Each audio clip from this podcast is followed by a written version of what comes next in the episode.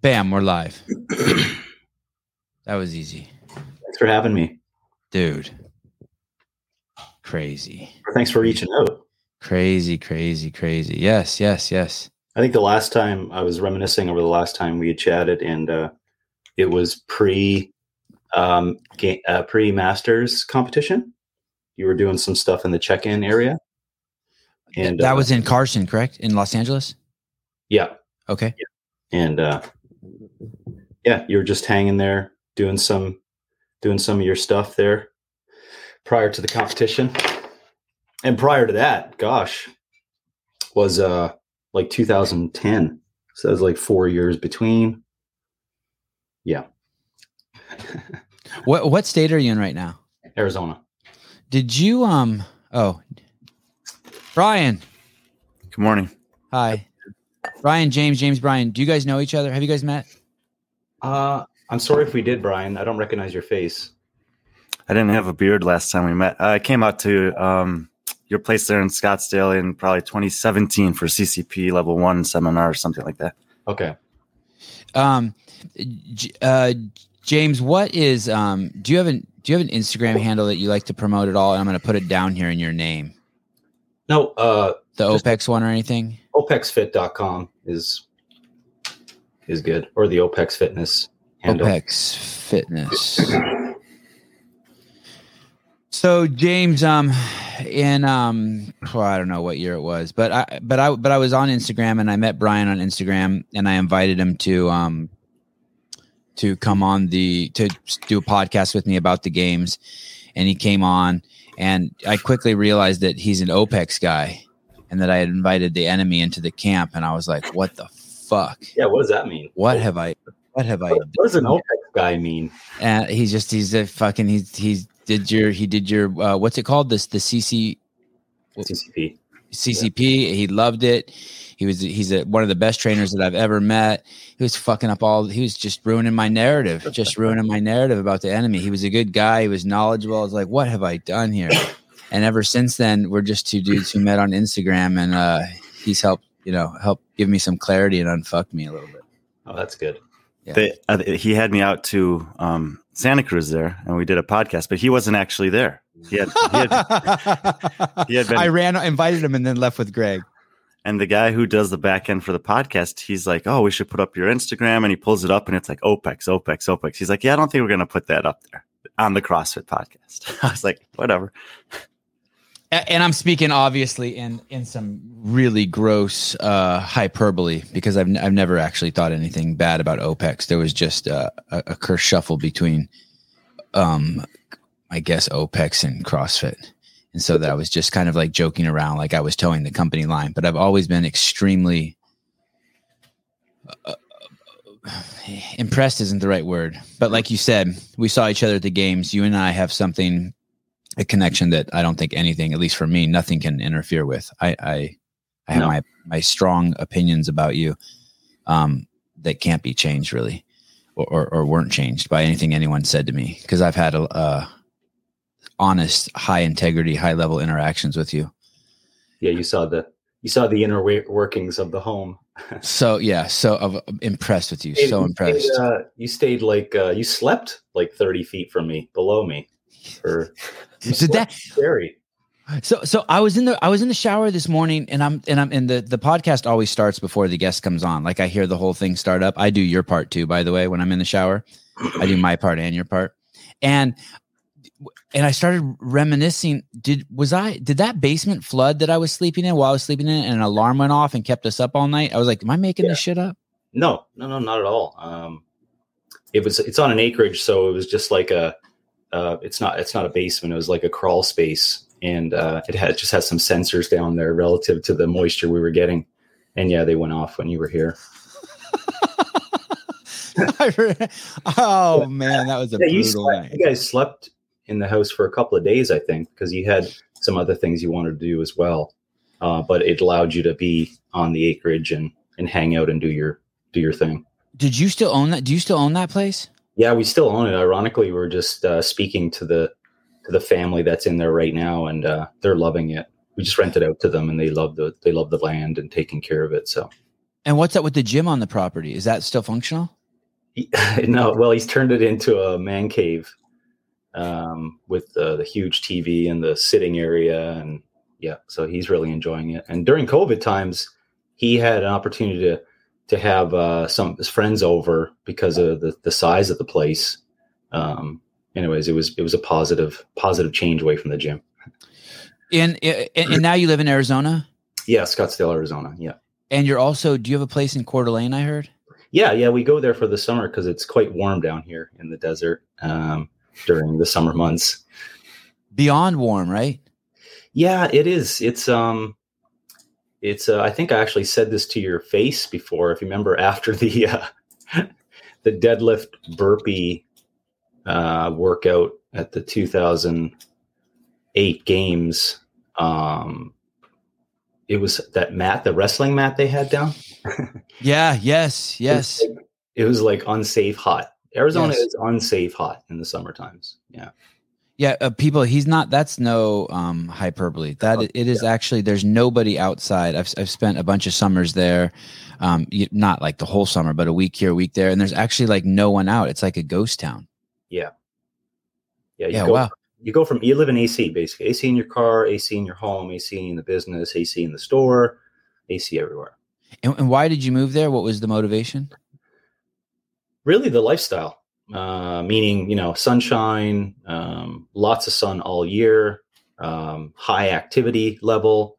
Um, and it was just an opportunity. So as an opportunity arose, as the businesses started to change shape in Canada, uh, we just took it. You know, because we had traveled south of the border numerous times and really enjoyed the uh, the warm weather and the activity with our girls. And you'll never go back to Canada now. Uh, the United States is your home. Not at all. Uh, we're green card holders, just to clarify now, in case uh, this is a digital footprint, right? So we're green card holders, uh, and we're on our path to citizenship. Yeah, so uh, we're not going back. Um, anything is possible now. This morning I saw an article that said Stevie Wonder isn't really blind, and there were, and they showed video evidence of like him doing shit that showed that he wasn't blind. And it was, uh, wow. I was like, wow, this, we really do live in a world where anything is possible. Stevie Wonder is not blind. I mean, I don't know if it's true, but I mean, the article said it. And then the, the video evidence to me was quite compelling. not, not that I really care if he is or he isn't. I almost feel sorry for him if he isn't blind. Cause that's, That's a, man, he wore sunglasses indoors a lot, and that sucks. uh, so the tie-in there was the sunshine? Uh, just anything. Well, cool. You going back to Canada? Just anything oh. is po- anything is possible. Like, okay, yeah, yeah, yeah, yeah, yeah. yeah. Sorry, I, I'll, I'll stretch intense. out and grab anything I can, James. Dude, that just, was an intense carryover. Yes, I'll grab anything I can. I'll grab anything I can. I'm like a guy falling into a pit, just grabbing branches on the way down, falling out of a tree. Well, that's our job as friends, is to uh, grab onto the stuff you're just throwing away as you fall down.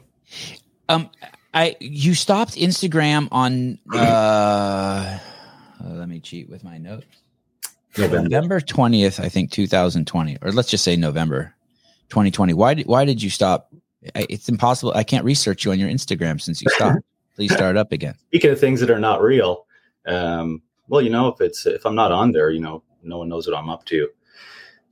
Um, I used to track my workouts, uh, on Instagram, and, uh, I just took a good reflection, uh, over a period of time. I was a late adopter to, let's just group them all together, Twitter, Facebook, and Instagram. Yeah. You started in two thousand sixteen. Most of the people I have on started like at two thousand twelve. Yeah. Yeah. So I was a late adopter to it. And, uh, so I just took a little bit of time to reflect upon why I was using it and, or why I was there. And, uh, for me, it just, uh, held, it didn't hold much value, you know, for continuing, uh, being, being there, reflecting on a couple of things.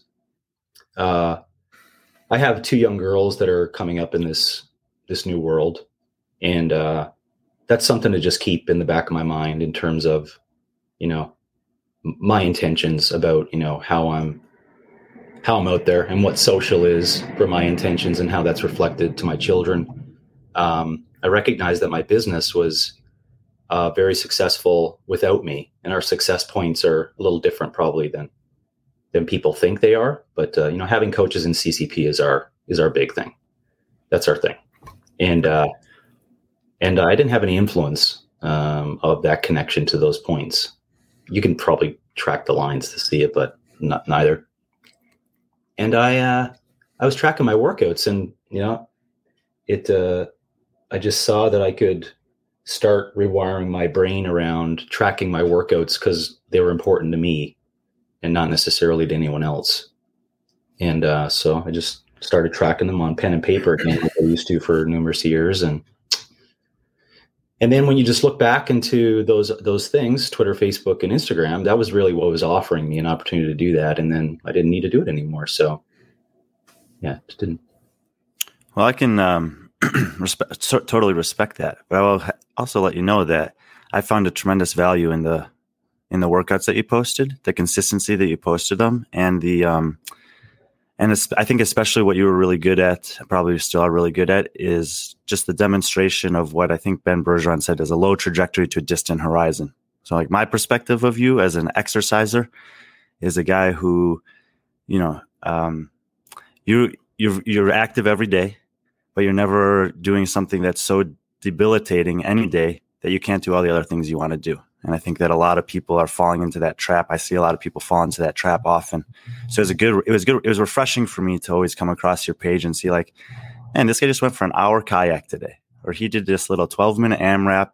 He was able to move through high skill movements the whole time. But the only reason he was able to do that is because he's got twenty years of consistent exercise under his belt. Well, that's good. Thank you for the comment. I think, uh, maybe then that that's just a reflection of uh, it. Uh, it doesn't have to continue. So I don't have to continue uh, to be that person. You know, people can people can go and search it, um, and you can, you can find that kind of information, or you can find that that form of knowledge. And I'm glad that you did find it, or whatever that was that you pulled from it. But I would argue that I don't I don't I don't think I need to continue to do that to wake people up to, you know, the principles that were inside of my own journey for fitness, if that makes sense.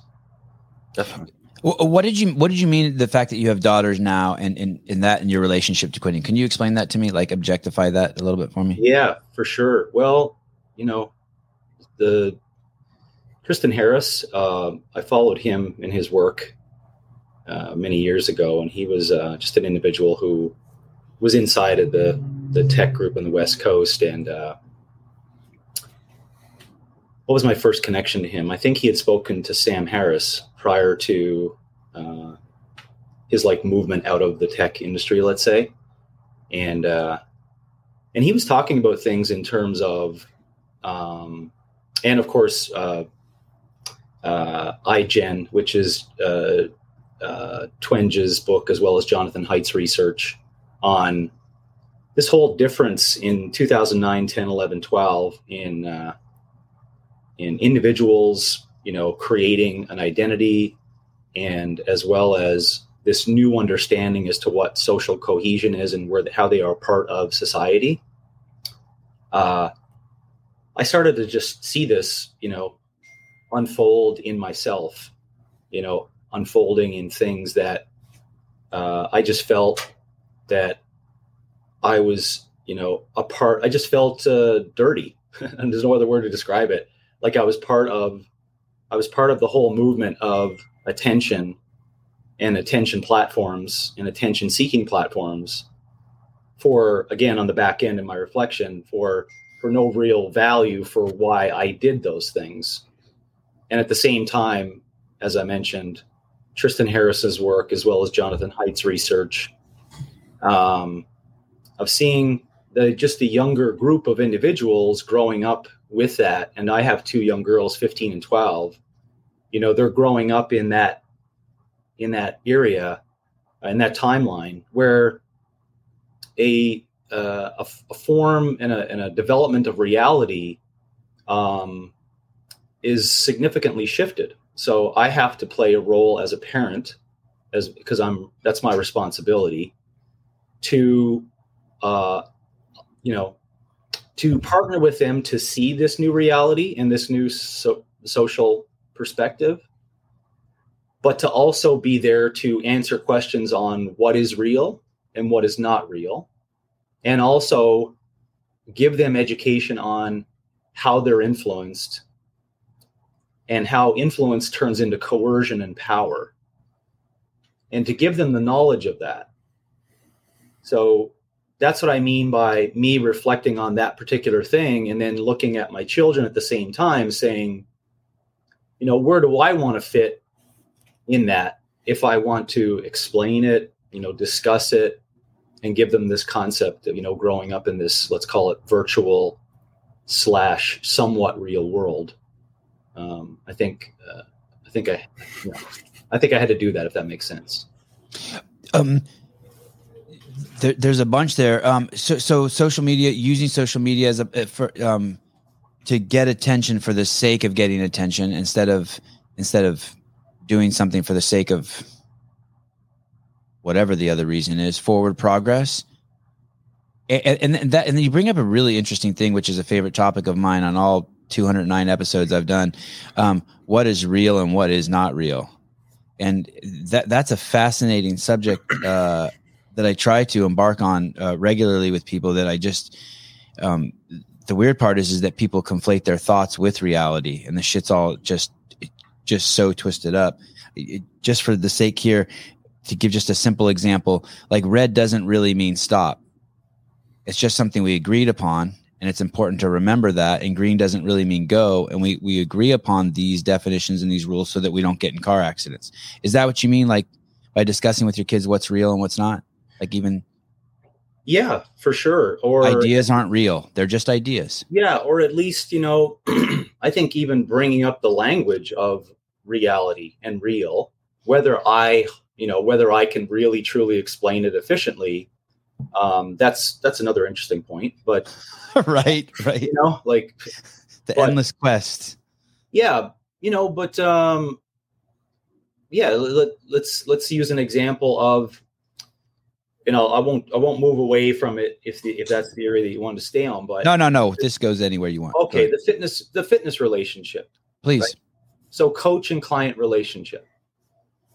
So, you know, uh, the person sitting on a Peloton bike on the thirty-seventh floor in Manhattan, uh, the, the person that's on the other side of that screen, mm-hmm. that's not a relationship. So that's not a real relationship, if I define what a fitness relationship is. Okay. And I'll use that as like a, you know, a lane that I'm in that I can use as a base support, or, or let's call it a template, a heuristic to help teach my kids, you know, what, what is a, what is a real relationship? You know, what a real relationship is, is, uh, you know, the things around the security that they feel when I see them at the end of the day, my girls, you know, and I get to hug them, right? Like that's, there's a visceral component to it, and there's a bunch of other things, right? And that's that. And then, and then there's like levels of relationships outside of that. But my whole point being is that I'm, I'm trying to find the right language. You know, I may not be able to land on what real is. And I understand the philo- philosophers who, or at least I understand their, their dilemmas that they have in the conversation of reality. I really appreciate that. Um, Me I too. Think, I don't think I'm mature enough yet, or have had enough experience actually to get to the, to the deeper aspects of, you know, consequentialism, util- utilitarianism, effective altruism, et cetera, that is tied into those kind of things. Besides the fact, um, I want to, I want them to at least be strong enough to recognize uh, what real might mean. If that, you know what I mean? If, yeah, yeah. So, yep. And then, and then maybe when they're, when they're forty-eight, they could, they could tiptoe into like, you know, well, what is real? You know, and ask that, ask that hard question. uh, the the Peloton thing is interesting. Do you own a Peloton bike? No. Have you ever done that? Uh, no, no.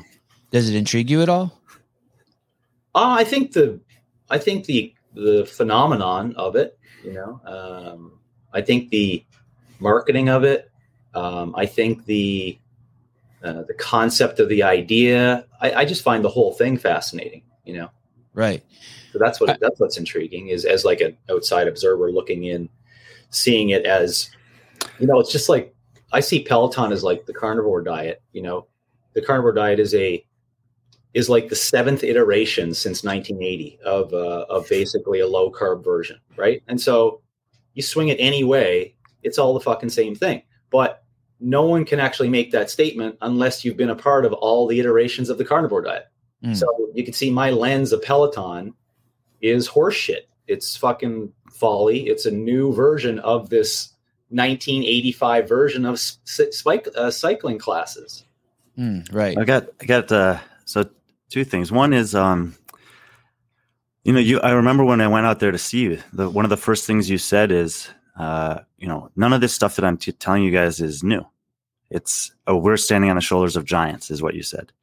And I like, I've always really respected that about you, is that you look, um, you know, backwards, and you want to learn from the people that came before and then apply it in this new world. And I hear you talking about that right, right now. The other thing about that Peloton, I, everyone who, t- who tells me they do Peloton, they're always like, man, I'm in the top five percent and I just want to get in that top three percent. And when we're thinking about reality, I'm just thinking to myself, man, whoever's running these computers is doing something on the back end to make everyone think that they're in the top five percent. Sounds a little like a CrossFit movement. I, I, I, um, I, I'm definitely intrigued by it. I've never done it. I don't know if I ever will do it. If I saw one, I'm very curious, at least bare minimum on the superficial level. I'm curious to see the action on the bike, how it feels like.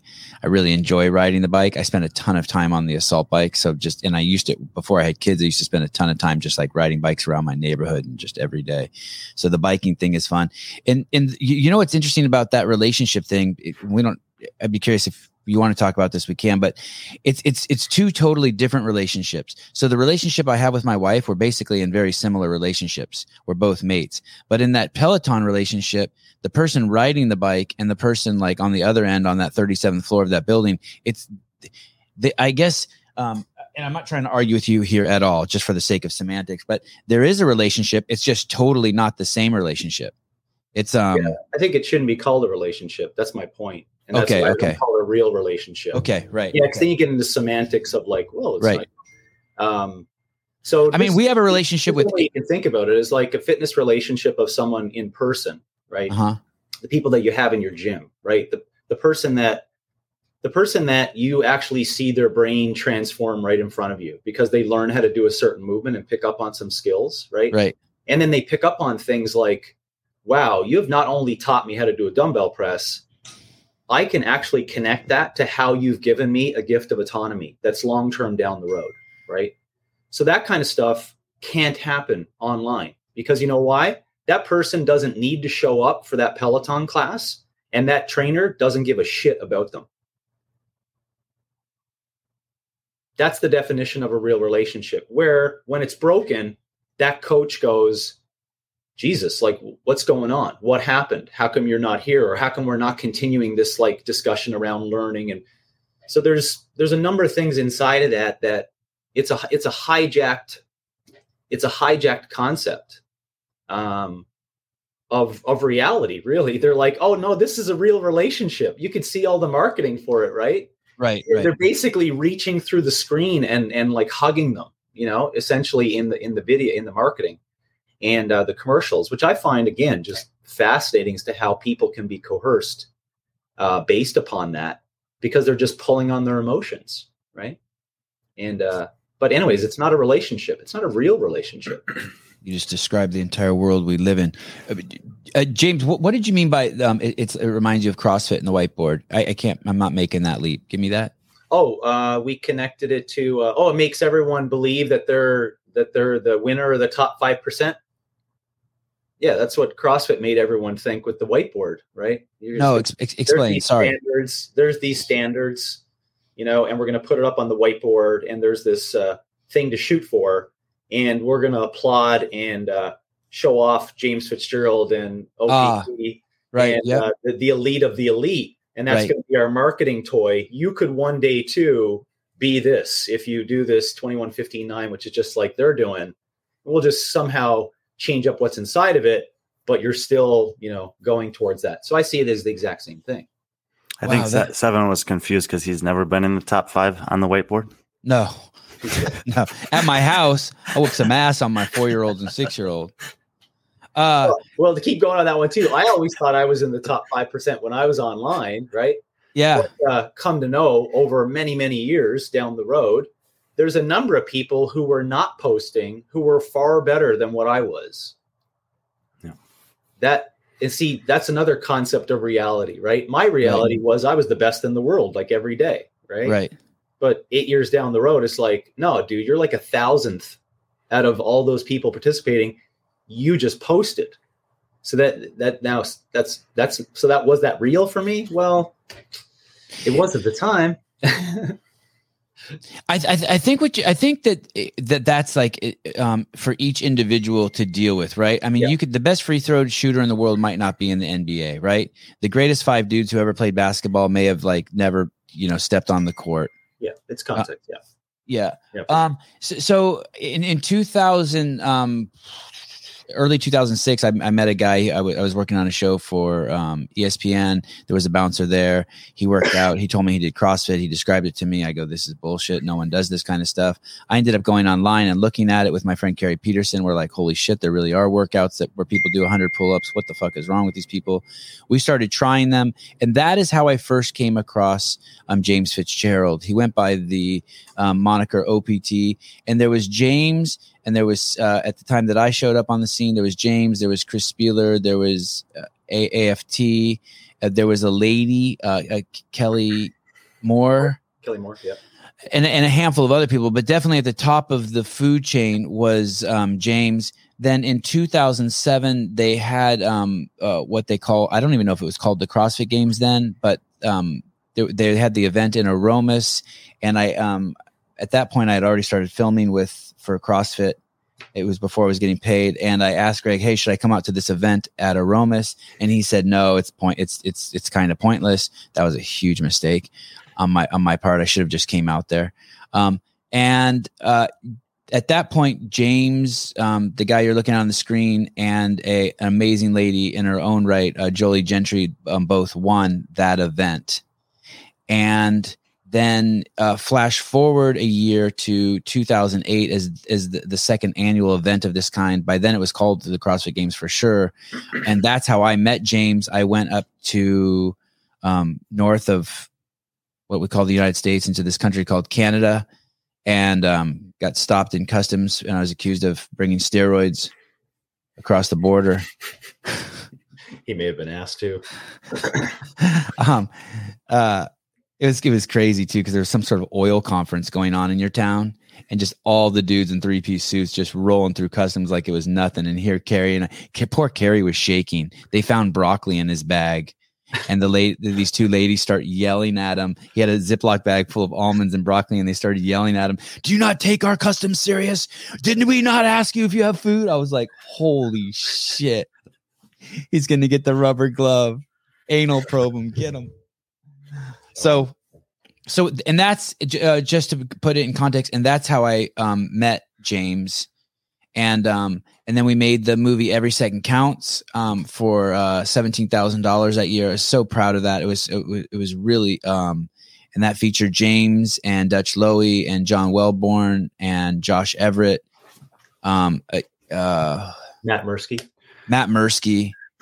Um, all these people opened their homes up. Uh, um, they were all just so amazing. Um, and then, you know, that was that's a pretty intimate experience when you ask people to let them come into your home with your cameras. Uh, James, you just had a baby then, right? You had a baby at the house.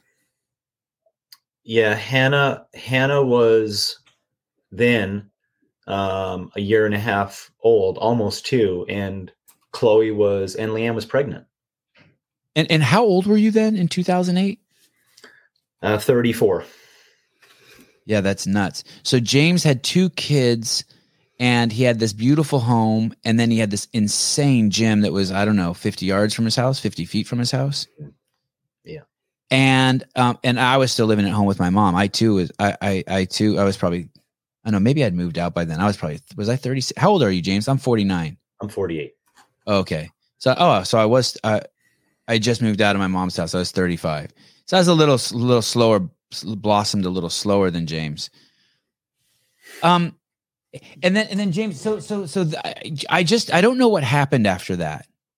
Mm. It, well, um, mean, between us, between you and me. No, no, no. Everything's good between. I know what happened. We just didn't communicate. I, I I don't even have your phone number, which is so weird. I went to just text you and I didn't even have your phone number, which I thought. Do you have the same phone number as you did back then? Oh, gosh, no. Oh, okay. So even if I did have your phone, and you don't even have this, you don't have the same email or any of that. Uh, no, it may, it may find its way over, but uh, no. Okay. So, um, so you, the, you win the games in two thousand seven yeah. and, um, and at that time you're running a CrossFit gym on the property. Um, no, at that time, I think we had moved into the, or maybe we were finishing up on classes there and we were getting ready for the purchase of, uh, um, the location down in Crowfoot. Okay. That sounds yeah. familiar. Yeah. And, and then from there, um, the only, I think I've seen, I saw you for sure at the games. I definitely run into your brother a handful of times. Mm-hmm. I, I think that I have, uh, I always get excited when I see you. I think I've gone out of my way to make sure that I see you. Um, and, and then what happened? So when, when did you start your own, your own, I don't know what to call it. Your own, your own training pro is, is it, I, I, I'm, I know it. I know what I want to call it. I just don't want to call it anything that's, that's wrong. So oh. your own training program, your own lifestyle methodology. Yeah. Um, Well, I had begun that in the mid nineties um, prior to leaving uh, Memorial uh, University in Newfoundland. And then I moved to Calgary in late ninety-eight and, um, you know, started working then. So I guess it was the late nineties when that started. Um, Did you have a name for it? Yeah. Optimum Performance Training. It was, okay. Even back then. Yeah. That's where O P T came from. I remember, uh, when I met Leanne, that was one of the first things we did was uh, to register my business. Um, yeah, it takes a woman to do that. Like someone who's like got some like. I mean, I could have a whole podcast unto itself for I know for, for those things. Would you even own a house if it wasn't for her? Does she do all that Dude, stuff? Like your first house? Like, does she sign the paperwork and like do all the adult shit? Oh, this is funny. We discuss this all the time. I would. I don't know. I don't. I can't do any of the adult stuff. My wife does all that. Right. You know the tra- trajectory of a human, right? Um, and then you look at. You can ask the question: well, what would be the continuum of the opposite end of that continuum? That's where I would be if it wasn't for Leanne. So that awesome. Explains all of it right there. Awesome. Um, yeah. So I'd done that in the late nineties. Um, I had started that. To answer your question, I've been doing. Uh, I was doing the. You know. For those of you who've been around the strength conditioning industry for a while, I was reading, you know, Iron Mind and uh, Muscle and Fitness and uh, the the first internet versions of uh, of uh, Dan uh, Dan Duchesne's uh, uh, Body Opus and uh, the underground, you know, militia bodybuilding groups and uh, the old uh, Muscle Media two thousand forums. I, I was in that crew, you know, um, in the in the mid to late nineties when the internet was just starting to like uh, come online and, you know, you'd, you'd wait for maybe fifteen minutes for the, the newest article to come out from these people who were giants in, in strength conditioning, you know, writing different things and then us going, trying it out, you know. So I, I had I had been in in that quote unquote area and then was, you know, as a uh, technician or someone who's just getting out of the university area, just practicing these things, you know, on people day to day and myself. And then when I went to Calgary, it became more real because it's like, okay, I'm, I'm done with school. Now I want to put the work, you know, in for, I don't know, paying for a roof over my head and developing a, a future, et cetera. and uh, I was just always super curious. I think that's what it been a, I guess, a success point for me. I, I loved, as you know, um, Uh, you know, explaining to you my story of how I fell in love with fitness. It just makes sense, right? You know, I was down and out, and then I got, you know, a, a fitness a, so- a soccer injury, right? You you had yeah. passion for soccer, and there was a soccer injury that turned you to yeah. fitness. Okay, yeah, that's right. And then you know, you, you see this new birth of a person, you know, a, a mind and a body, and um, yeah. So I just wanted to practice that, and uh, I, I think I got success from that, that curiosity of like trying to figure things out and see where fitness fits in. And Um, it's been a, it's been a great process. But to answer your question, um, prior to CrossFit, I had, uh, you know, which was like late two thousand four, I think, when I started doing it online, or my friend introduced me to it, the concept. Um, you know, I thought I had all the answers already, you know, for strength conditioning and, and et cetera. But uh, I, I tipped my toe inside of CrossFit because I thought there was something magical inside there for uh, for a new definition of work. Um, and uh, um, I just saw decades of work uh, in the future being dedicated to, you know, w- you know, how do you eloquently put together a bunch of modalities at one time and and uh, and get that outcome? So I just saw whole bunch of work inside that. Anyways, um, sorry to be lengthy. I'm, I'm reminiscing. Just not at all. Reminisce away. Who was yeah. your friend who introduced you, James? Yeah, his name is Jason Lomond. He was. Okay. Uh, uh, he we we uh, graduated together out of uh, uh, university in Memorial, and uh, he went into uh, uh, the therapy route, occupational therapy, I believe. And um, and uh, at the time he was doing that and starting up his life, uh, we were still. Uh, talking online and going back and forth with different kinds of training programs. And I was helping him, he was helping me, and uh, he was doing some fighting. And so I was uh, mixed martial arts. And uh, I was at the time really interested in that, the preparation for it, et cetera. And he went to a camp, I think. And uh, anyways, from that camp, he came back, he was like, Fitzy, these guys from California are like maniacs. They're doing this thing called CrossFit. You should check it out.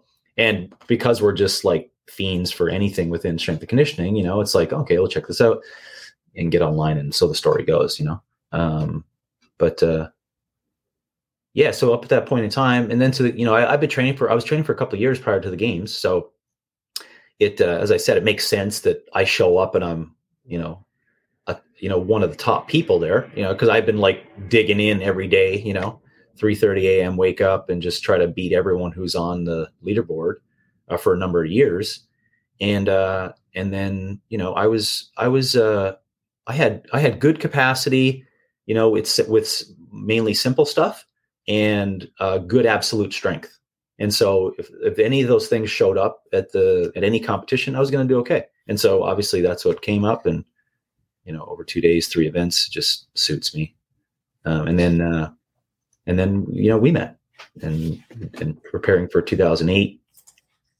Yeah, et cetera. I could go on and on, but I'm not sure if that's what you wanted to get to. I, I do want you to go on, and I want to ask some questions real quick, or, or make an observation. So it's interesting. Um, the the completely, uh, I guess, egocentric, selfish, narcissistic person that I am, my perspective is that you came into CrossFit and then broke away, and then you hear the story and you hear, no, it's nothing like that at all. It's two roads came, two roads were parallel. They came together, and then now they're parallel, and they just touch each other and they just share information. It's amazing. Like, so from my per, because I, I see the world from my own eyes, right? So you're already in the fitness space for fucking your whole life. And, and, and I'm an idiot for not knowing that, because I already knew that you had this deep passion for soccer, mm-hmm. and then you get, and then you obviously, and you pursued every, um, you know, piece of information, and you were curious, and you were just building your, your mental, physical, emotional library of fitness and health knowledge. And then, um, obviously the, that fitness space is all in one bucket. So you just had interaction with it. It's, it's, it, but I was projecting onto you, my, my thing. I have no fucking exercise experience at all. Zero. And I just came into CrossFit. Like, I was the fat kid in high school who, you know what I mean? Like, got picked after yeah. the girls when they picked teams in high school. All the boys would get picked, then some girls. And then, oh, look, Sevon's over there. Um, okay. Yeah, it turned. It was good. It was good. It was good. It made and by, it so that I had to be funny. Yeah. And, and, you know, by the way, without knowing anything about either of you guys, fast forward to this twenty seventeen, twenty eighteen period, and I have this uh, interaction with, with CrossFit, and then I have this interaction with OPEX, both of which were, like, you know, from my perspective, unplanned. They just kind of happened organically. And then the, the when someone invited me out there, it was like this so so strange in my mind that there would be any tension between the two entities, knowing nothing about either one of them or how they ever had had that kind of brief interaction and going their own ways, maybe. And I thought that they were both, like, personally for me, they were both um, providing me with something that created a greater person in me as far as a coach, an athlete, and just an overall healthy human. Makes yeah. total sense. Yeah. Yeah. I think, uh, well, you know, the fitness world is fucking weird. Um, to be honest, it's, it's, it's we, uh, we could take the word fitness out of that statement, by the way. Right. Yeah. We could sit with that one for, for a while. Um, yeah. So it, it, sh- it should make sense, right? All of it should make sense with conversation. It makes sense. Um, but it should make sense that it's, it's perceived, uh, there's perceived tension. It should make sense, right? If I, if I'm, if I'm experienced, quote unquote, and not to signal at all, you know, the kind of things that I knew prior to my entrance into CrossFit. But if I had spent uh, close to fourteen years, you know, uh, working day in, day out on the concept of developing systems for strength and conditioning and fitness and et cetera, I should know something, right? So that should, that should hold some weight. So when I come into the room, you know, it should make sense if I'm perceived differently. And if it works for the whole story that uh, it's, a, it's an en- enemy look, you know, that probably makes everything better, you know, for the whole, for the whole storyline. I mean, I didn't come up with the enemy route or the, or the, you know, the, the opposite. Um, I, I obviously have, I don't even, I don't even know how to count the ways and the differing of opinion, you know, uh, with regards to the methodology and et cetera, et cetera. Um, but it should make sense to us that there was perceived, to your points on that, you know, y- you, uh, you said you projected this concept on it, but it should make sense that we thought that, because that's the way everyone wanted it to be. You know, we got to have enemies. There's got to be a, there's got to be some competition. There's got to be dissent. There's got to be, you know, controversy. There's got to be drama, and that's what that's what keeps a lot of the shit rolling. It's, I even it's, tell I even tell the story now to, to you. I share it to you with more drama than there actually was, for the same yeah. for the same reason that you're saying. It's, right. I mean, what you're saying is just so spot on, because really in my mind all it was is, oh my God, there's James. But I but I also knew the outside narrative a little bit. I really didn't pay attention to it. Like, I couldn't tell you where the drama came from or w- what any of the salient points are. But I did know that, like, okay, there's some beef between Greg and James, or some beef between James and Dave. And so, like, I was aware of that just on the most superficial level. James must have taken Dave's girlfriend from him in the eighth grade, and you know what I mean. I mean, yeah, yeah. I'm, I'm just it, it was as real as that to me. No, I think it was. Uh, I think I'll speak about on our group. I mean, mm-hmm. you know, we, we probably tiptoed into making it seem like it's more than what it was. Also, I mean, that's just hey, that's just uh, fighting the fight and being a part right. of the system. And uh, and uh, if it if it uh, If it, you know, raises voices and gets the crowd excited, let's talk about it. You know, if it saves lives, fuck it. And I mean that. Yeah. Especially no, I mean, young lives. Yeah, for sure. If it, uh, but if it, if it also makes people uh, think more critically, I'm also a fan of that, you know? So, um, and that, that's what I think I may have offered, is for people to just uh, slow down and take a second, just take a second now to think about that.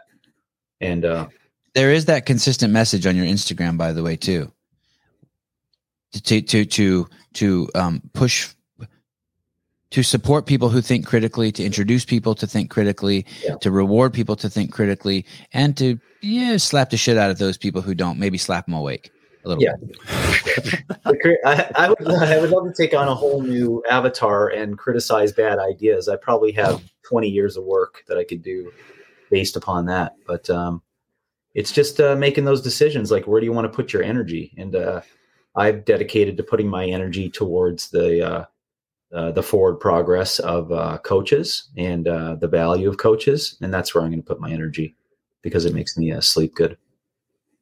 Did you, did you ever, um, sorry, sorry, Brian, did you ever before um, somewhere in there, go back a little bit. Um, Was there, when you got out of college, the timeline, uh, was there a time where you were, had to get a job like um, at, at McDonald's or at Starbucks, or like putting up sheetrock? What did you do in between college and like becoming um, OPEX? Like, yeah. I, I know that's a kind of a big question, but what did you do? Yeah, no, did? no. Well, it was, it was really the, McDo- I, I call it the whore to the fitness industry. Uh, but you know, you, I did the quasi McDonald's jobs times five when I first moved to Calgary. So I had finished uh, uh, some honors, uh, an honors dissertation and some research, some lab research, which uh, luckily enough, was published with uh, one of my mentors, Doctor David Bain, and then catapulted that to a, a certification process in Canada, which kind of like labeled me as like, you know, a trainer that would know their shit. And then I did the uh, N S C A's version of the time of like the, oh, you must really know your shit now. I did that certification and then uh, moved west and then came out there with, let's call it a big brain and and a, and a empty pocket and uh, and started, you know, in multiple different areas. There was a, a Gold's Concept style gym up in the Northeast. I had to take a um, a train to that uh, um, I didn't pay for for half the time because uh, I didn't know, by the way, in case anyone in Calgary is going to be coming back to get me on that. But um, you used to get on a train to work and you thought the train was free. And then after like six months, you're like, where are all these listen, people with their tickets? Listen, just think about that. Think about that.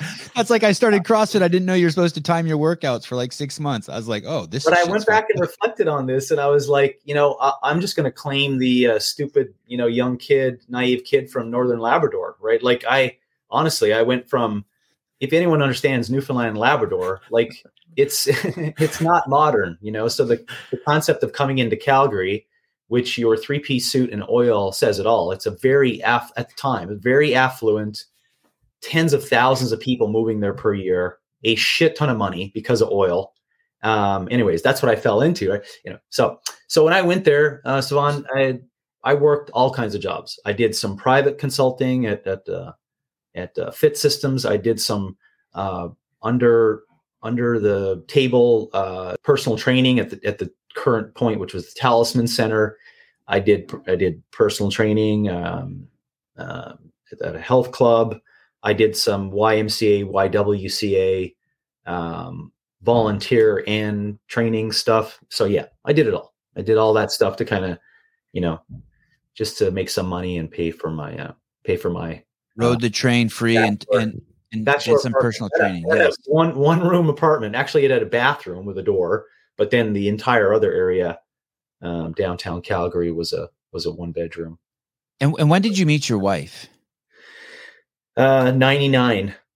Uh, the uh, fall, excuse me, the fall of ninety-nine at a Y M C A conference, because I had, from the period of time that I just mentioned to you in Calgary, I had gotten a job with uh, Imperial Oil as their fitness and fitness oh. and lifestyle director or something. Wow. And uh, it was uh, really good pay. And like, you know, the, the echelon of like the jobs for like a professional fitness and lifestyle consultant, but I fucking hated it. It was, it was horrible. It was like sitting at a desk and people coming in like, nah, I don't need your help. I'm just doing my thirty minutes of cardio so I can go back to my desk and make a shit ton of money uh, for this company.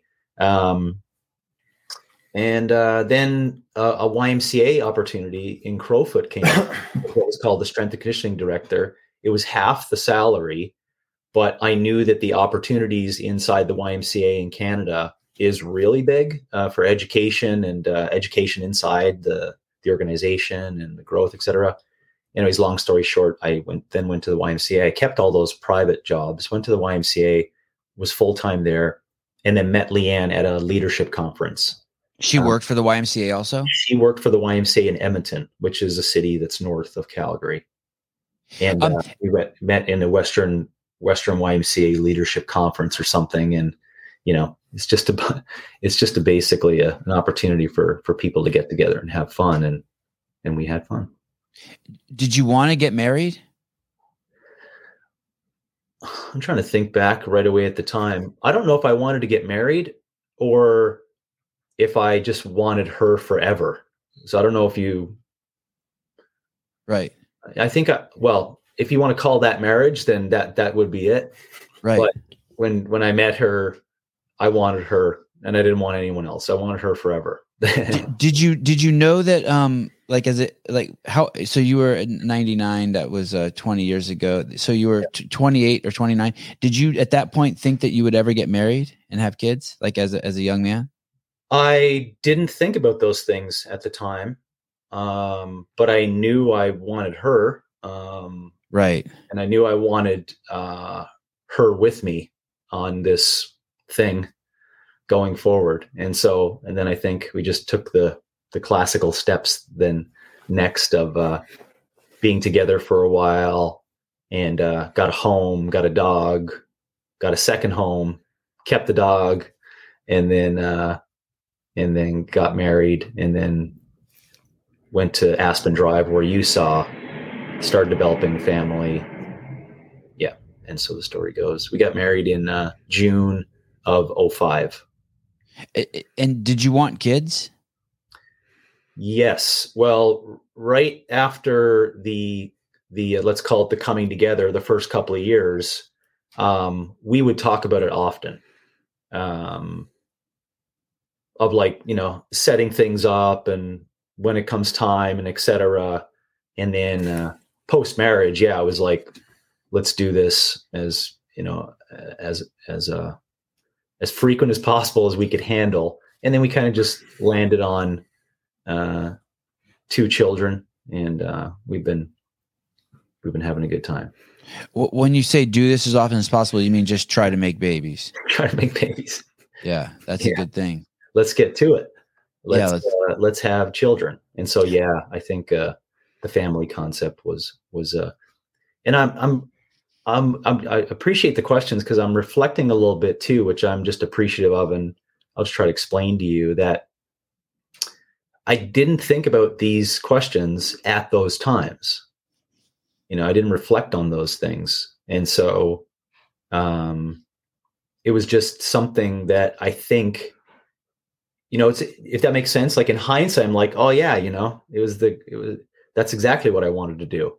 But I don't want to say, I don't want to say that's what I was thinking about at the time. It's just that um, now that it's happened though, I'm so fucking happy that that, right. that was the trajectory. Do you know what I'm saying?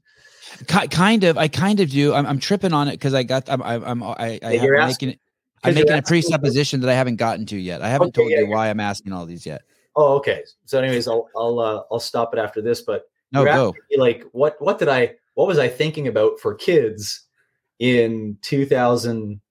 Uh, four, you know, a year prior to getting married to Leanne. I was like, yeah, geez, I don't know.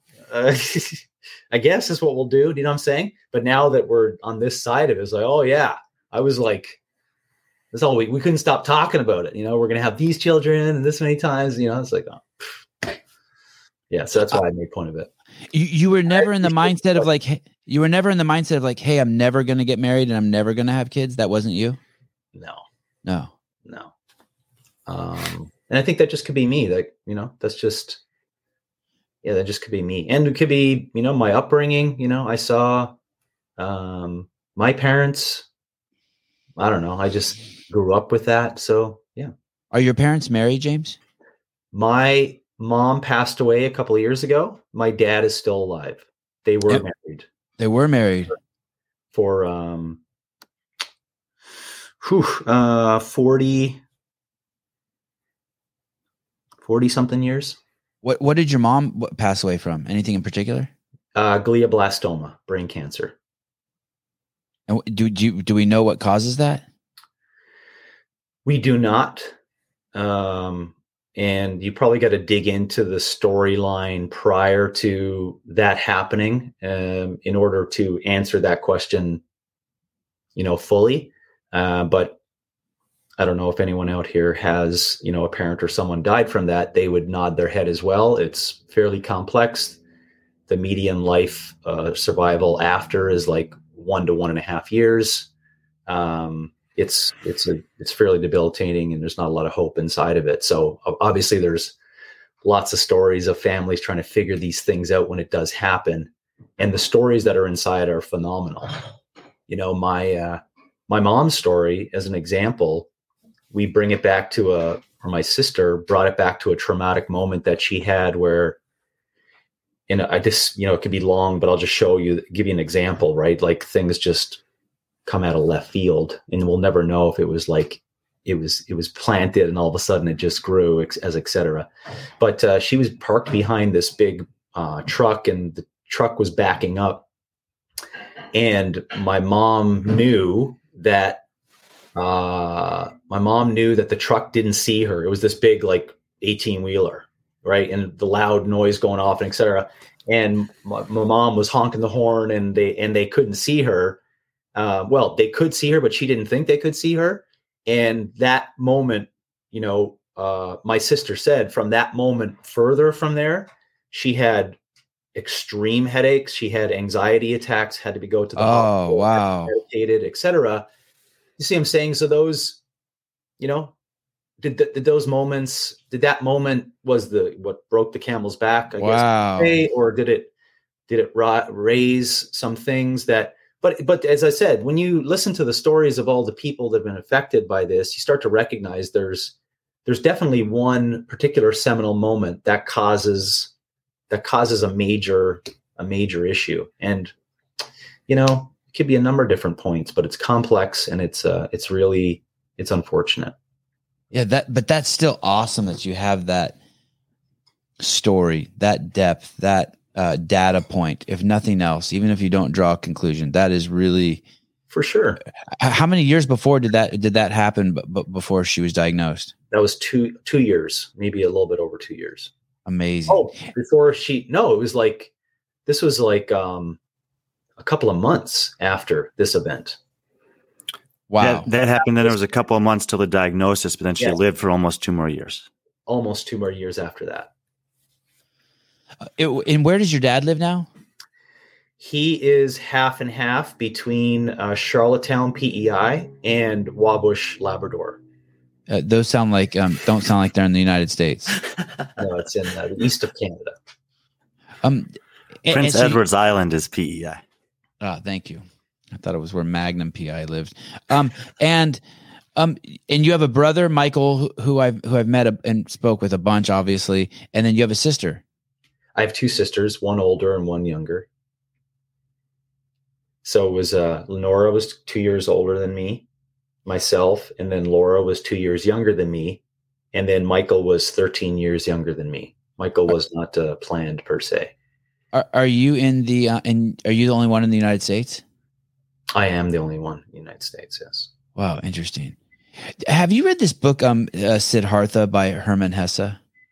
No. Well, did you know the book? No. Isn't it the story of the Buddha? Yeah. And and so when I when I I I read that book like three or four times when I was in college, um, it was a great book. I wanted to be him so bad. And then when I when I met you, you were kind of you kind of reminded me a little bit of him, and that we were on similar. Wait, of the uh, author or of the Buddha? Of the Buddha of Siddhartha. Okay. And uh, and.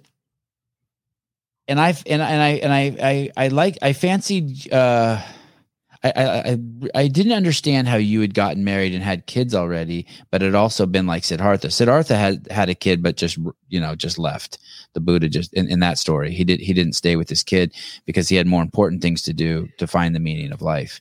Mm. And um, as I searched through the, the the I didn't expect this at all. As I was looking through your Instagram, the thing that I found the most. Um, enticing and the thing that I stopped at was all the books you read. Mm-hmm. Man, you read a lot of books. Yeah. Holy, holy cow. And th- th- in, two, in two thousand eighteen, you read a book by Michael Singer called The Untethered Soul. Mm-hmm. And I, I couldn't tell from your write-up in there. Um, uh, and, and you write a lot of really abstract st- stuff to me that re- seems really abstract. Mm-hmm. Like when I read your stuff, if I, I, I like really, and even now when I talk to you, I feel like, okay, I better latch on to at least one thing and then dig in and ask what he means by that. Cause I've, just, right. I, I do have, to be honest, I do have, um, you, pre- I feel like you present ideas that are really big and maybe I can't hold them. So I need an, uh, analogies or I need concrete like things to grab onto. Yeah. But when, but I saw you, I'm reading that book right now, Untethered Soul. Yeah. And check this out. The reason why I'm reading it is because I was on Ben, I'm having Ben Bergeron next week on next week, or maybe the week after, I can't remember. And I've had him on before. Mm-hmm. And um, we, we have a, we, we have a uh, weird relationship too. I think it's, it's weird. I, I, but I really enjoy weird. And um, And he, as I was passing through his Instagram, he recommended that book, Untethered Soul. Mm. He said, these are the ten books I've read recently. And someone goes, what's the best one? And he goes, Untethered Soul. So, of course, I just grabbed it and started reading. I'm like, holy shit, this book's dope. this is amazing. And I don't know if this was your description of it or his, and, and I'll, and I'll get to, I'm going to try to tie this all together. Um, the description said, this is a good book. This is a book um, that's great at blending East, the East and West. And uh, it will, f- it will fall on many deaf ears if you haven't spent time on the illusory self. I don't know if I quoted that exactly right. Do you remember that book? Uh, not not too much. I was oh, trying fuck. to on the. the oh, we can we can still dig in. Uh, yeah, he basically uh, just describes. Like, go ahead. I never know. I, I I may have written that, and it could just been a reflection of like the things that I took from it at the time. Uh, yeah, like you know, and I just write it and hoping that. Uh, Obviously, it didn't work this time, but hoping it would like stick. Uh, oh, it stuck. Like, what it what it means to me at that time, you know. Uh-huh. And, uh, oh, oh, to you, okay. Yeah, to me, you know. Um, right. And and uh, sometimes I would, you know, I I I'd place those those things down. Uh, you're calling it abstract, you know. I would call it just hey, that's my expression of how I saw that, you know, with. And I, I always tried to, I think, um, uh, let let people let people, uh, you know, really think about some things. And I think that's why it may sometimes seem, in your in your language, abstract. I could understand that. Yeah. Savan, do you know when that book was written? Like the copyright on it, or approximately? Probably something in the last ten years, I would guess. Yeah, I would guess too. Yes. Because about in um two thousand six and seven, I started uh, being exposed to what people call like New Age spirituality. Mm-hmm. But I realized that um, maybe similarly to with uh, exercise, uh, actually modern exercise, James, is that I didn't think I could really contextualize a lot of the New Age spirituality without understanding some of the classics. And by classics, I mean like Hinduism and Buddhism and Christianity and and in uh, Judaism that are like thousands and thousands of years old. Yeah. So I instead decided to read those things. And then afterwards, I started taking a look at some New Age spirituality stuff, and it put the, the context was totally different. So when I hear him say that this will fall on a lot of deaf ears, it's like you could read Untethered Soul now and find meaning from it. But I think if you have that platform or that background of understanding of like these spiritual principles have been in existence and prevalent in certain parts of the world for thousands, possibly longer of years, then it's like it starts to make sense in a totally different way. Well, if I did mean that, um, that's, I'm gonna, I mean, you described it perfectly. It's a perfect description. It's a perfect description of the book. I just thought it was really insightful that you said that if um, if you hadn't have already taken a peek or you started to examine the illusory self, that some of this stuff would fall on deaf ears. And that's what it's kind of like talking to people who um, they've never opened up a transistor radio to look inside and be like, oh shit, there's not an orchestra in there. This shit comes from somewhere else. Like yeah. If you haven't looked inside the transistor radio and come to that realization yourself that the orchestra is actually somewhere else being beamed to the radio, then maybe like ninety percent of that book won't make any even sense to you. You won't even, it'll sound like jibber jabber. Yeah. Um, I'd love to be able to say that everything we've said over the past couple of minutes, um, I probably was thinking about at that particular time, because a lot of it resonates with me, but um, for sure, I, I think, you know, as a life lesson to keep, you know, trying to to look inside and where you really feel firm in some of the things that that you're, you know, embarking on and trying to learn. Um, I think that could have been the the point I was trying to make in there, right? Um, just keep working on yourself, keep working on what you know and what you know you don't know, and keep asking questions. Do you remember the first time you, how old you were, or what happened to you that you got a glimpse of, of the road inside? Um, I think, um, uh, I think it was, and I'm just pausing for a second to, to make sure that, you know, I'm not fooling myself, because I answered this this question numerous times, and uh, it kind of just rolls out. So it could have just been the story I was telling myself, but I really think it was, I think I had an aha moment, let's call it, of the, uh, when I was lying in bed um, for the second week um, after my after my surgeries uh, on my lower leg after I got injured. Um, because there's a, there's a couple of different things that really meant a lot to me, uh, but didn't mean anything to almost everyone else. And that was like, the tournament still went on. You know, my family went back to Labrador. Uh, my friends moved on and started like setting their sights on university. Um, cause this was the end of the summer, you know?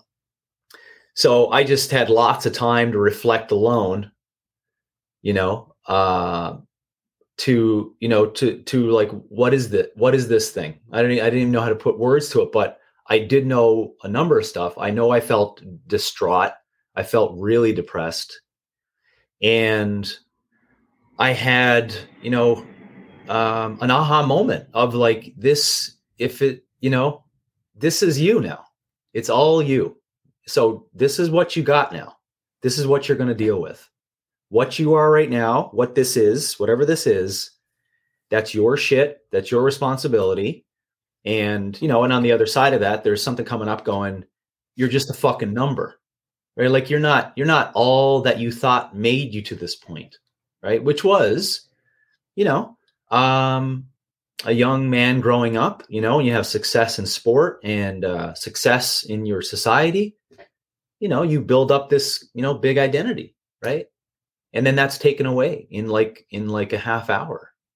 And I had to deal with that. So I think I had aha moments during these periods of time of like, okay, you, you know, you know, just take consideration and, um, and, uh, just open your eyes to things. And, um, and, uh, probably this, you know, deep yearning for self-responsibility and individual responsibility. Those things were built during that period of time.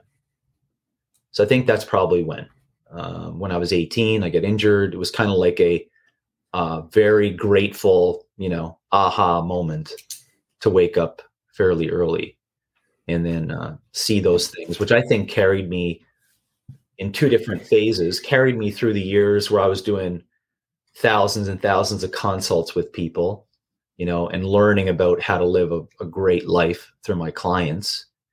But I, I had a base support, if you remember, you know, nineteen, twenty, twenty-one of dealing with all these adults coming to me for health and fitness advice. And I had this like, uh, you know, they were met with someone who had this eye open, you know, no judgment, you know, um, persona. Right. And I think I got that from those aha moments of, of that uh, struggle that I had in that bed. And then the second phase of that was, you know, let's call it post consulting, where I'm now coaching coaches and educating. You know, I have a, uh, I don't have all those stories every day to go off, right? I now have to stand firm and convicted and aware to coaches. So I'm just finishing off your, your point of like when it did happen with these two phases of my life afterward that I've been super grateful for, which is like the first phase of like coaching a lot of humans. And now the second phase, just coaching coaches. And I think that started from that aha moment, I think, as a young, young man. For for people who don't know, I'll describe it, um, and you know, feel free to jump in, Brian or James. There's this there's this world in front of us. We see it with our eyes, we hear it, we taste it, we smell it, whatever. And um, a, a point can happen in a person's life where they maybe look behind them and they perceive something that they never knew was there. I believe that that does not happen to you unless you are re- ready to confront death. And then when you're ready to confront death, um, in whatever way that looks like, you get a glimpse of that door. And once you get a glimpse of that door, you can never forget that you saw that door. And then these books like um, Untethered Soul are people who have um, taken a journey through that door and are telling you like what they saw. And the comfort of it for those of us who have seen that and begun that journey, I don't know if it's a healthy comfort or not, is that there's so few people or so so few people who've taken the journey in. Um, and yet when they have taken the journey in, when you're on the other side, you're not even sure if it's real. It's, it's, it's, um, and so you need your, the exact thing that keeps you, everyone from seeing the door, needing validation, you get from reading these things that tells you it's there. It's a, it's a bizarre um, paradox, but this guy does it in a way that's so simple and so rudimentary. It's none of that. I love all the mumbo jumbo Buddhism shit. I love that shit. Siddhartha. I love Be Here Now. I love Eckhart Tolle. I love Ram Dass, but this guy does it in just like, here's the flour, here's the water, mix the two, throw in some eggs. I mean, he is just, it's just, I, I'm laughing the whole time I'm reading. I'm like, man, I would love to see him and the Buddha in a room. Um, yeah, that was. And, and then you also read Stranger in a Strange Land, and yeah. you wrote, and you wrote, uh, and your review of that was phenomenal.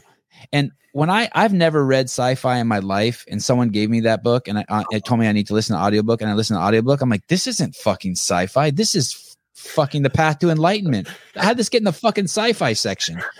I mean, what an insane book. Oh, that was so good. I, I took a summer. I, I had that luckily a couple of summers ago that a friend of mine had recommended.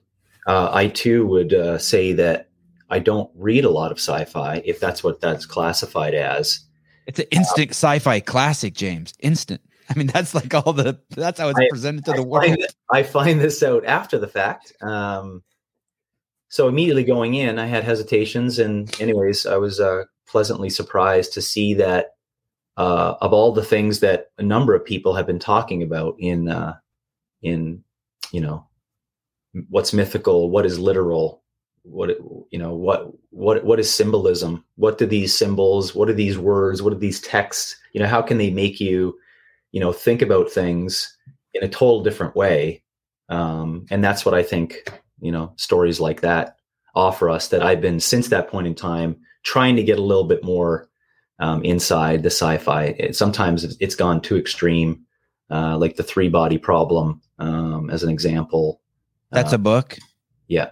And you read it and you didn't like it, like it scared well, you or something, or super, uh, super complex. And now at the back end of it, based upon, you know, artificial intelligence and uh, the road that I went down in that, um, I, I've heard that uh, the translation over from uh, the the Chinese language that it was originally in text, it comes across in in the language that I can understand not as good. So, anyways, it's been a it's been a good foray into that area, and. Uh, I kind of been um, doing a little bit more percentages of, of stuff that's not, you know, technical for health and fitness, but definitely, you know, more of the stories and, uh, and narratives and, and learning and extracting principles from those things now, which, you know, is another interesting point, is that I think there's probably a point in time in someone's experience, let's say, of reading and listening, that they could finally understand those points, right? And pull them out and go, oh, that's,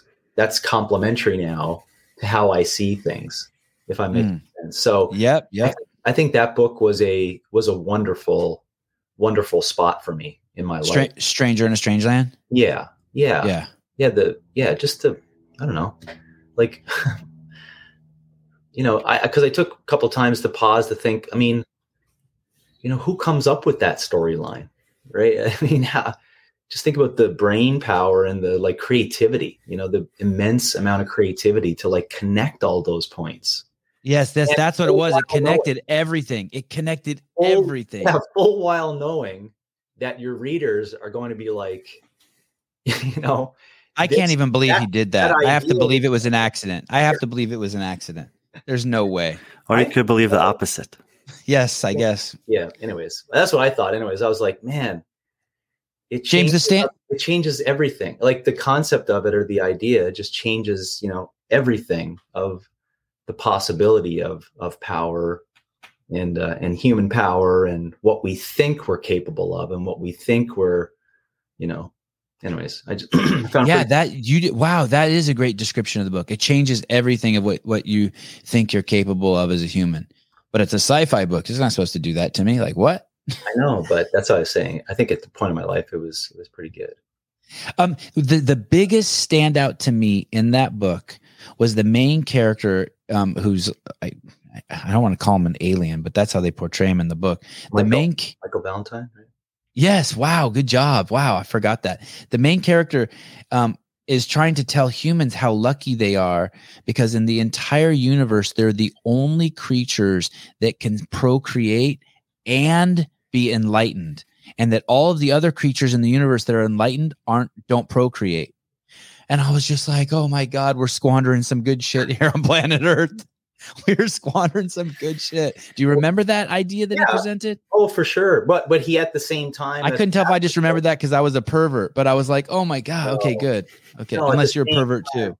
Yeah, at the same time, like he's, you know, he's, he leans really hard into stuff that, you know, obviously could be uncomfortable based upon a conf- con- a, a conformist concept of like reproduction, you know, and, uh, and family unit and et cetera, and like growing your mind. Um, where at the same time, if you notice, he sprinkles in all this stupid human garbage that, you know, you yourself are going, yeah, exactly. Like we are, to your word, squandering this unbelievable opportunity. Um, and I think uh, uh, the, the, the lead uh, person, uh, you know, kept reflecting uh, this inspiration. You know, this inspiration to like, no, there's a whole lot more.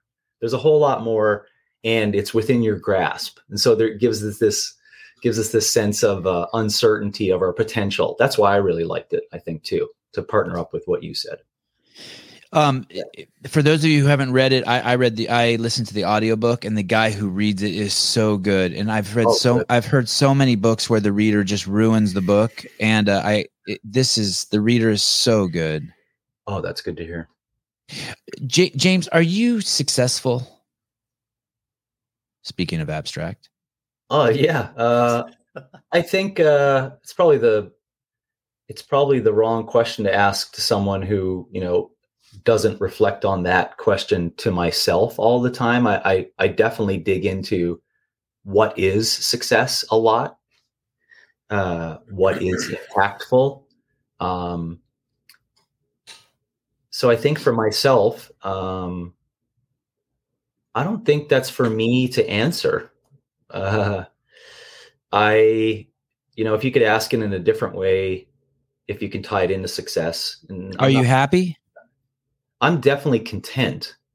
Um, I've had I've had practice in trying to figure out that language uh, over time of, you know, what is happiness and what is content. What is what is this more recent book that I'm reading right now is is based upon uh, what's called imminent contentment. Um, what's the title but, of the book, please? Um, uh, I'll I'll I'll get back to you on it. I'll reference it. Yeah. Um, Imminent. What was the phrase you used that was in the book? Imminent. Imminent contentment. Okay. What does that mean? Like inevitable contentment? Well, this uh, baked in opportunity to be content. Okay. Uh, so the, you know, I, I have, like all humans, I think, the opportunity to have ups and downs. And uh, I think that I'm fairly awake to the ups and downs. I'm fairly awake to my emotions. Um, I reflect a lot on the concept of what success is. And uh, I think that uh, it would depend upon, you know, what a person's version is that's asking me is successful. Um, 'cause if I was to say, yeah, I'm successful, uh, I don't even know what it means. I don't even know what it means. So yeah, I'm I'm pretty content. Um, to make it super simple, I mean, I, I keep saying that um, unconsciously all the time in conversation to my coaches. I, I like I got fucking I got nothing to complain about, really. You know, I, I make up more shit to create drama and and narrative today than than I do have, you know, complaints. Well, you're definitely the only person who does that. Touche.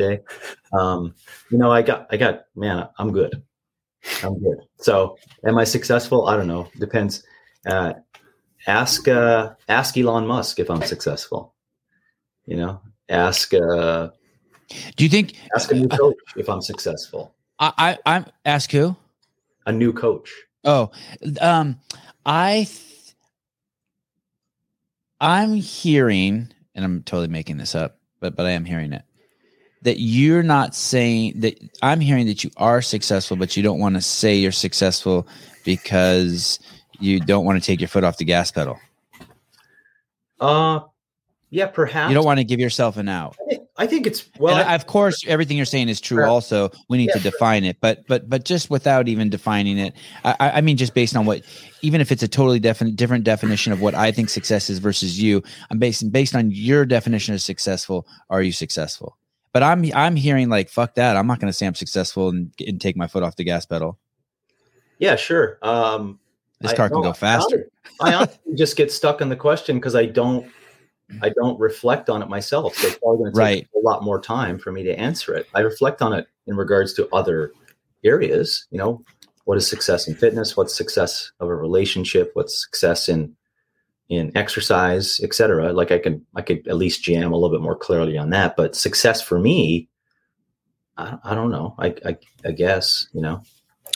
I can relate to this in in. Yeah. I'm content. I'm, you know, listen, I'm good. oh, uh, yeah, yeah. A lot of things to be grateful for, you know, a lot of things to be grateful for that I uh, uh, continue to, uh, continues to amaze me. You know, you think that the gratitude shit would, would stop, but no, it just, it's never ending. So what do, what do you mean? Oh, go ahead, Brian, go ahead. No, I think I, I'm hearing something similar to you, Savan, and I can relate to this in one uh, particular regard is when I was um, high school history teacher in Texas. The students every year, and pretty much more often than that, they like to ask me the same question. They always ask me if I was a Christian. And I was I was always thinking, like, if you're asking me this question, you must have some reason for wanting to know and some definition of what my response is going to mean to you. But I also knew from my own studying of Christianity that, uh, and, and by not just studying, I mean like experience and studying, I never really wanted to answer the question by saying uh, I'm a Christian because I felt like a lot. What I observed was a lot of people would get to that point and then stop. And I think that might be what James is saying. Like success is a is an ongoing thing. And if you ever get to the point where you say, yeah, I'm successful, then like the fear is, and now I'm done. Yeah. I think both of you are helping me define, you know, an answer to that question a whole lot better. So I appreciate it. No wonder I don't do shit. There, I'm sure. de- I'm so successful. No wonder I fucking just sit on my ass all day. Um, Uh, J- James, are you Christian? I am not. You're, are you open to being Christian? I am. Yeah, me too. I'm not, but I'm open. I'm open to it too. Stefan, just out of curiosity, how much longer are we planning to stay on with James? Uh, eight minutes. I think that um, it would be pr- prudent to answer. Do it. The question that these people have been asking in the comments. Yeah, do it. I'm going to, I'm going to have James on. I'm, well, I'm going to ask, uh, what's her name? Sophia.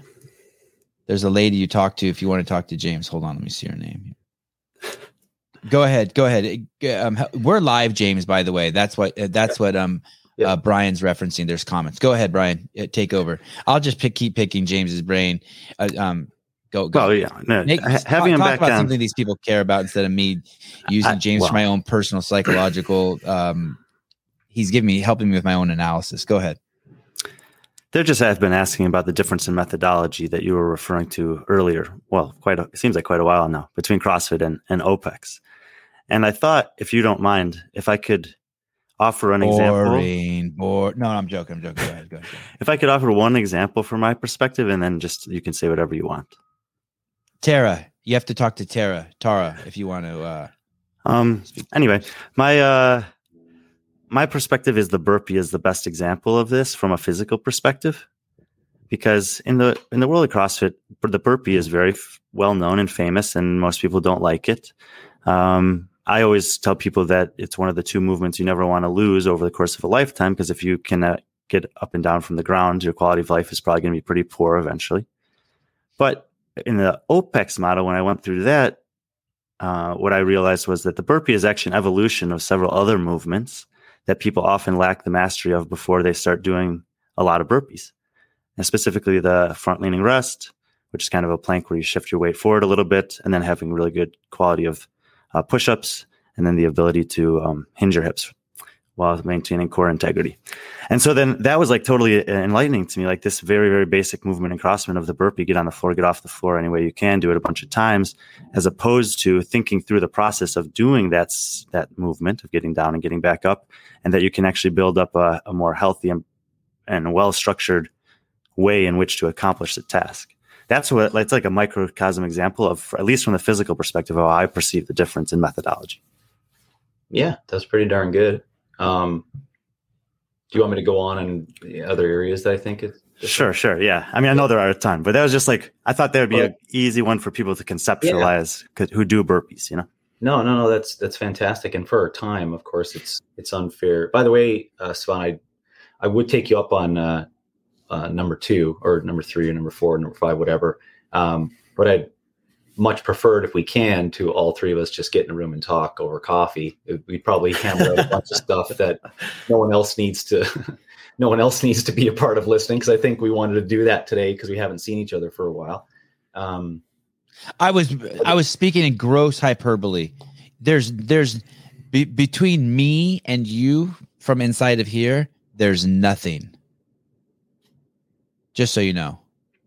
I was just acknowledging the white elephant in the room. It's not my fucking white elephant. Just so you oh, know, I love you to yeah. death. There's nothing. Okay. Oh okay. yeah. No, and okay. It wasn't taken that way. I was just saying, okay. I was saying like, you know, it just seems yeah. like I, I would love to, I feel that too. I would love to like just have further discussion. Right. But on some things like, you know, uh, the meaning of life and, right, uh, right, right. and what our purpose is. I mean, those yes. things probably just for three of us to chit chat on, and, you know, yeah. it doesn't need to be in a, in a, in a, in a you know, public setting.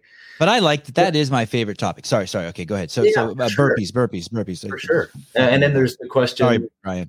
Because that asks further question on that. Well, why are you interested in the meaning of life? And it goes on and on, right? But that that's a, a, that side of our call.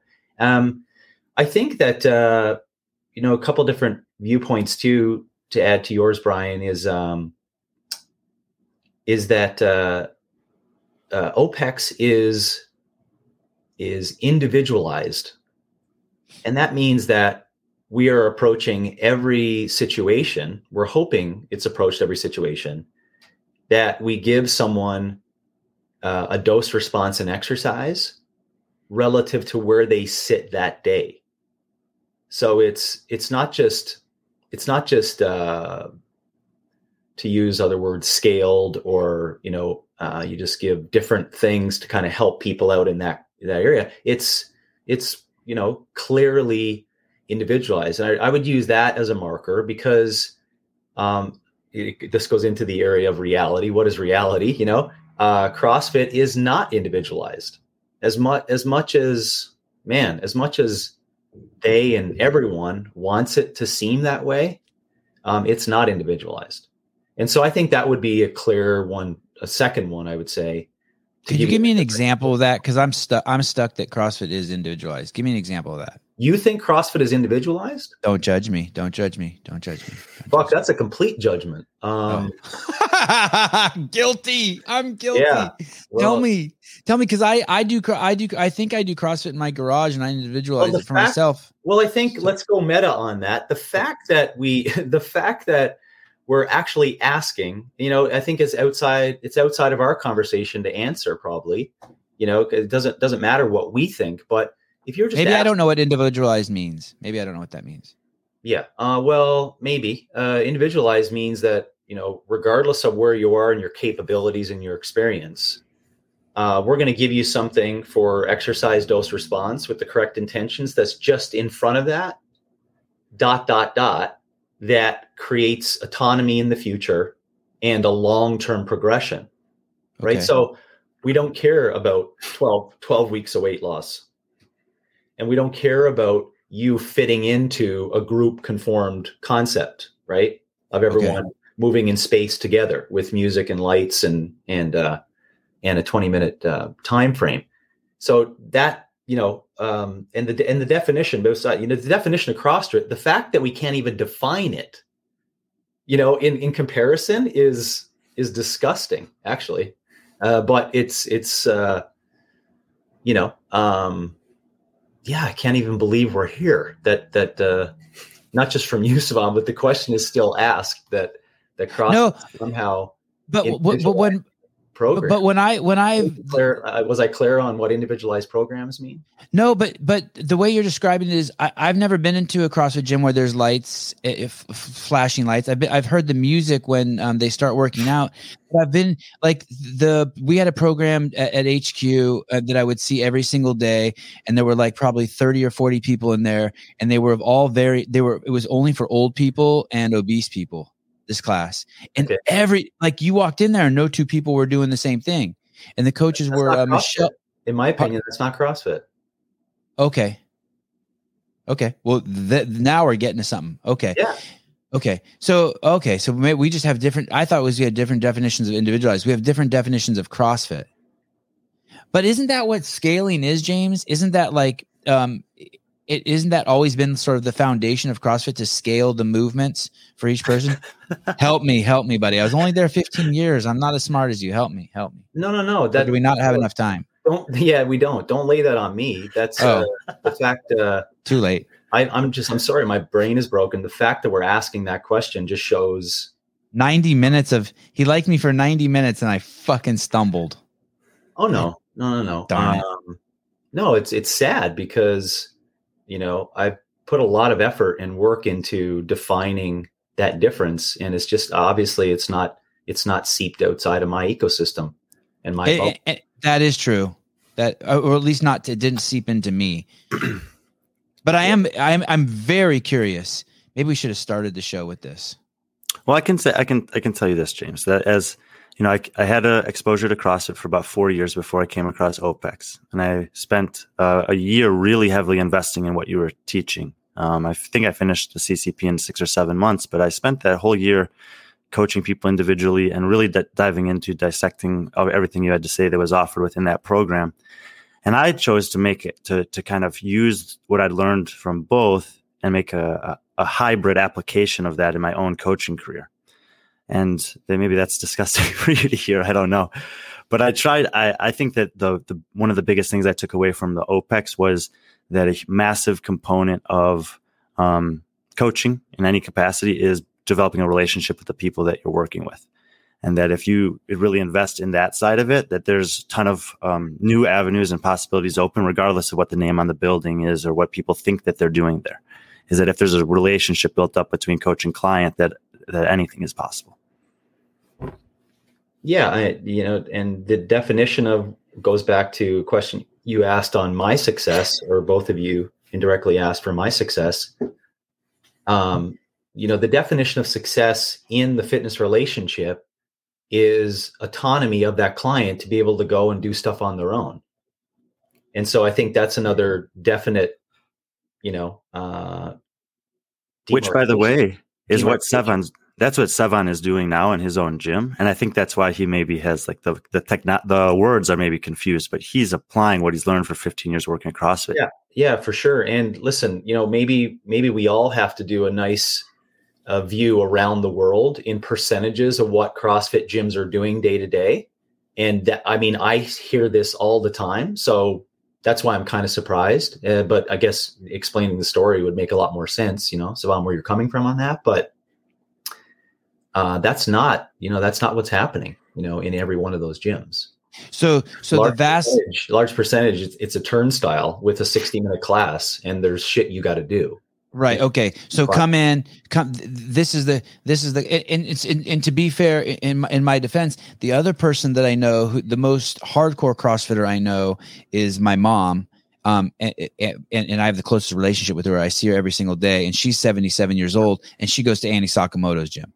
So yeah. She has one of the best coaches in the world who who does everything individualized for her, and yeah. She's seventy-seven. Do you know what I mean? But what you're saying is, is that basically yeah. You walk into a CrossFit gym and it's like, hey, everyone, uh, run around the building. Everyone runs four hundred meters, does the same thing. Then, okay, everyone put the weight on your bar, sixty-five pounds, and go.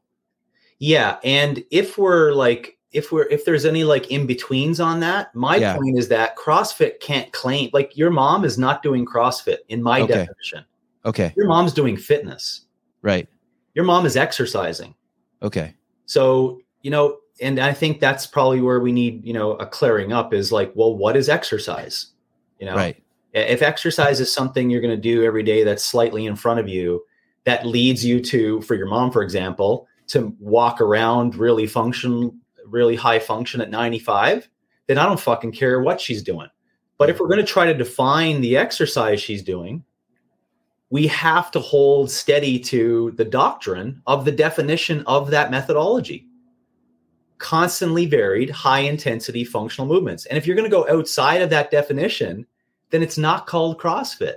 Right. And in so in, in, in, in, in constantly varied high intensity functional movement, that's performed for every individual in a progressive order that's relative to where you're starting. That wasn't in the doctrine. Right. So and, rel- and relative to what I why, we understand yeah. why it wasn't, because it's fucking hard to sell. Right. You're not going to get you're not going to get tens of thousands of groups of people wanting to do that when you're like, and whoa, whoa, whoa. And your design is going to be individualized. It's like, oh, no. Well, I don't think that's true. You you had me until that point. I, from, from where I said, I don't think that was true. No, it, it wasn't. Uh, you're thinking there was more forethought. You're giving it more credit, the movement more credit than it deserves. It wasn't like that. The ball was just rolling down the hill. It wasn't designed for that. It was that. And then so it became that. Do you, do you know what I mean? Like nope. Greg wasn't like, oh, he, Greg wasn't like, uh, from, from all the stuff that I saw, and I spent, you know, every day with him for, for fucking ten years. Um, no exaggeration. Um, He was never like, okay, I want to design this so more people could do it, so it could sell faster, so I could make more money. It wasn't. Oh, yeah, no, no, no. Oh, okay, I, I thought you were saying that it was no. designed for that. No, no, it no. was just, it was no, designed, no. and then just, and then we're just agreeing. got got out the door, like, yeah. like, like COVID. Yeah, I'm agreeing on that. I'm agreeing. Glad on I was that. able to squeeze that in. Yeah, uh, we're current. Um, I'm, I'm, you know, I'm saying the same thing, but I, I, I uh, and maybe I don't do CrossFit still, either, because I don't do high intensity anymore. Yeah. Relative to what I used to do. Do you do high intensity?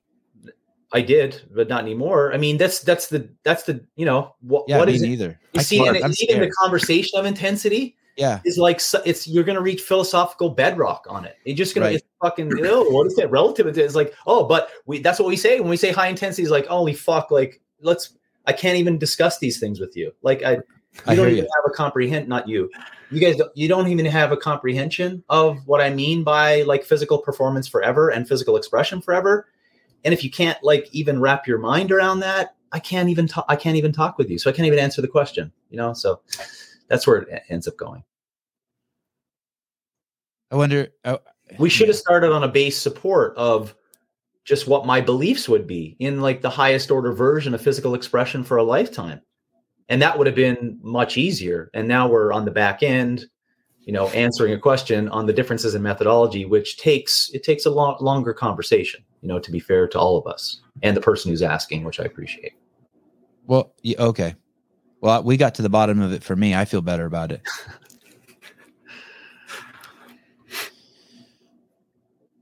Thank you, James. You're welcome. I didn't even have to dip into my two pages of notes. Except Not for the much. reference, that one thing. Yeah. I didn't oh, yeah. tear, tear his name on. Let me see if there's anything in here that just has to be brought up to the forefront. Well, yeah, I owe you. Uh, you owe me that uh, Siddhartha. Um... Herman Hesse. Hey, do, um, do you do any of the whoopies or the trackers? Do you do any whoopies or any of that shit? Oh, it's called that now? No, that's no, what no. I call it. Oh. Or do you do the, the the heart rate thing? Do you do any of those? No. Or or the the iWatch? No. No. Come on, man. You think my my uh, Pe- Peloton commentary should give you an indication as to my schedule? But I saw I saw a post that you were wearing one of those. Um, oh man, I tried it all. I, I, oh, I, was, yeah. I was let's call it an early adopter to practicing all of those things. But uh, I think the uh, when you start um, putting things or we're you know getting inside of the uh, the measurement. Tracking area, I think it's a, I think it's a dead end for people on intuition. I equate it to G P S in the car. Like, uh, you know, it, if you get, if you use it for a small amount of time in an area that you don't know, it can be very helpful and you can learn from it. But if you start using it over and over and over again, you become unnecessarily dependent on it. And then you can't do anything on your own. Yeah. That certainly will help people get to that. Yeah. Uh, uh, the book is called uh, Why We Are Restless. Oh, that's the one you're reading right now? Yeah, that's the uh, by Benjamin Story. Uh, it's uh, on the modern quest for contentment. So I just, oh been, shit. I've been on a, like a, a little bit, because I use the, the, the beacon for coaches to kind of get individuals inspired on physical expression for a lifetime of these, these pillars of, you know, great cognition, great cognitive function at, you know, over a long period of time, and then great physical functioning. So being able to do whatever you want, you know, uh, whether that's defined at getting to the floor, getting up, or whatever functions required for you, um, and that's needs to be well-defined. And then this other pillar, which is contentment. And so I, I've been using that for a long period of time as people to, to use as a beacon for individuals. And just so more recently, I want to really define what that means and the difference between that and the, the big, you know, decade long positive psych movement of happiness, which the more, more we've dug into, we've recognized when people go after happiness, it's uh, it's not always the best road. Instead, it's, uh, it's trying to go after this word called being content. Uh, w- w- as soon as I hear that title, why we are, why we are restless. Um, I think of this. My wife told me that one time that people lie because they're avoiding discomfort. And then of course I took that and ran with it. I'm like, holy shit. That's, that's why we do everything to that avoid discomfort. Case. Mm-hmm. That's sometimes the case. And then in that arena, then you have to say, well, are we just going to come up with shit, you know, to make discomfort? And, oh, uh, sometimes coming up with shit to make discomfort seems like it's worthwhile and it has utility, but in the end it may not.